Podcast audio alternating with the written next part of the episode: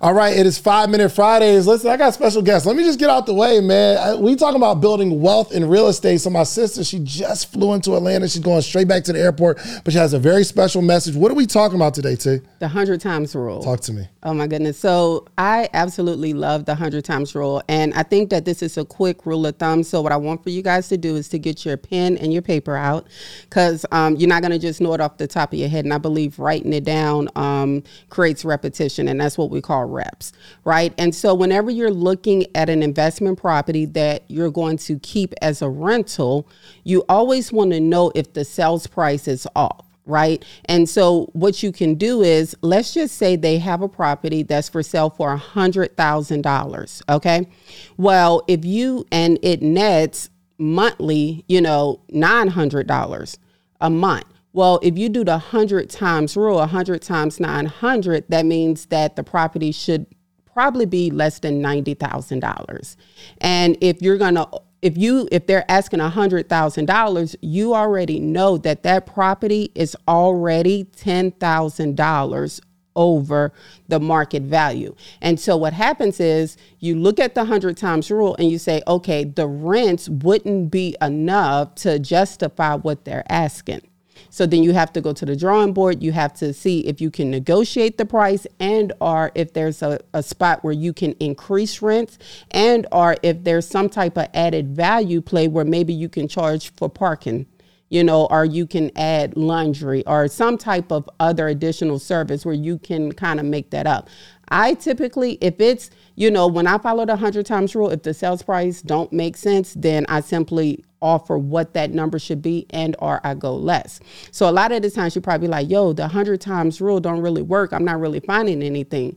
Well, in this market, you'll know and see that a lot of these properties are highly overpriced. They're going off of an inflation price. But if you buy a property and you can and the rents that you're getting cannot sustain that mortgage, and we know because the gross rent of um, this particular property is $900 a month, and with the 100 times rule, it can't be over $90,000, you're going to find yourself in a bind, which means you're going to end up paying for that property out of your own pocket.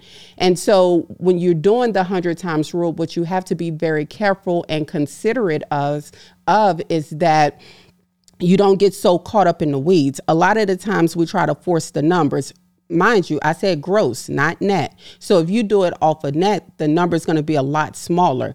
The reason why we do it off of gross is because we know we allocate at least 50% of the um, expenses towards maintenance and all type of other services, debt services, whatever the case may be.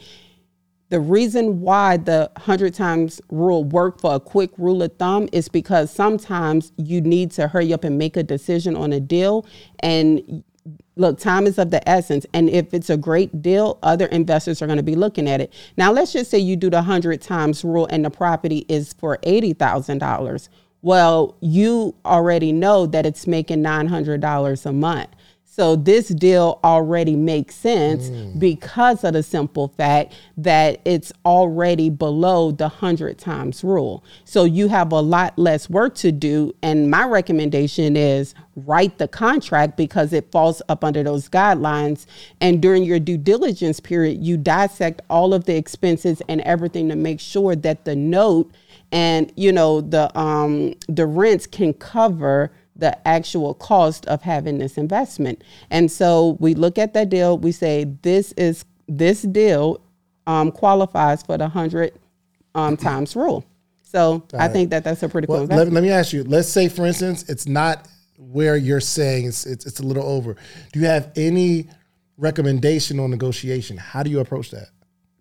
Negotiate make an offer. But how do like what do, what do you, what do you say? Like, is there a something say, that, look, some way the, you present it? Yeah, say, look, the the amount of the note cannot cover what you're asking, so we're gonna have to negotiate this where the numbers make sense. They're gonna be like, well, what do you mean? Say, well, if you're asking hundred thousand dollars for a property that's only grossing nine hundred dollars a month. The debt services cannot be met at that price. So we have to negotiate where it makes sense for you and for me. And that's why the hundred times rule work. I love it. So stop overpaying for properties, y'all. Yes. The hundred times rule. Whatever the gross income of that property is, you multiply it by hundred. Yes. I like that. That's our five minutes. We got to go to. All right.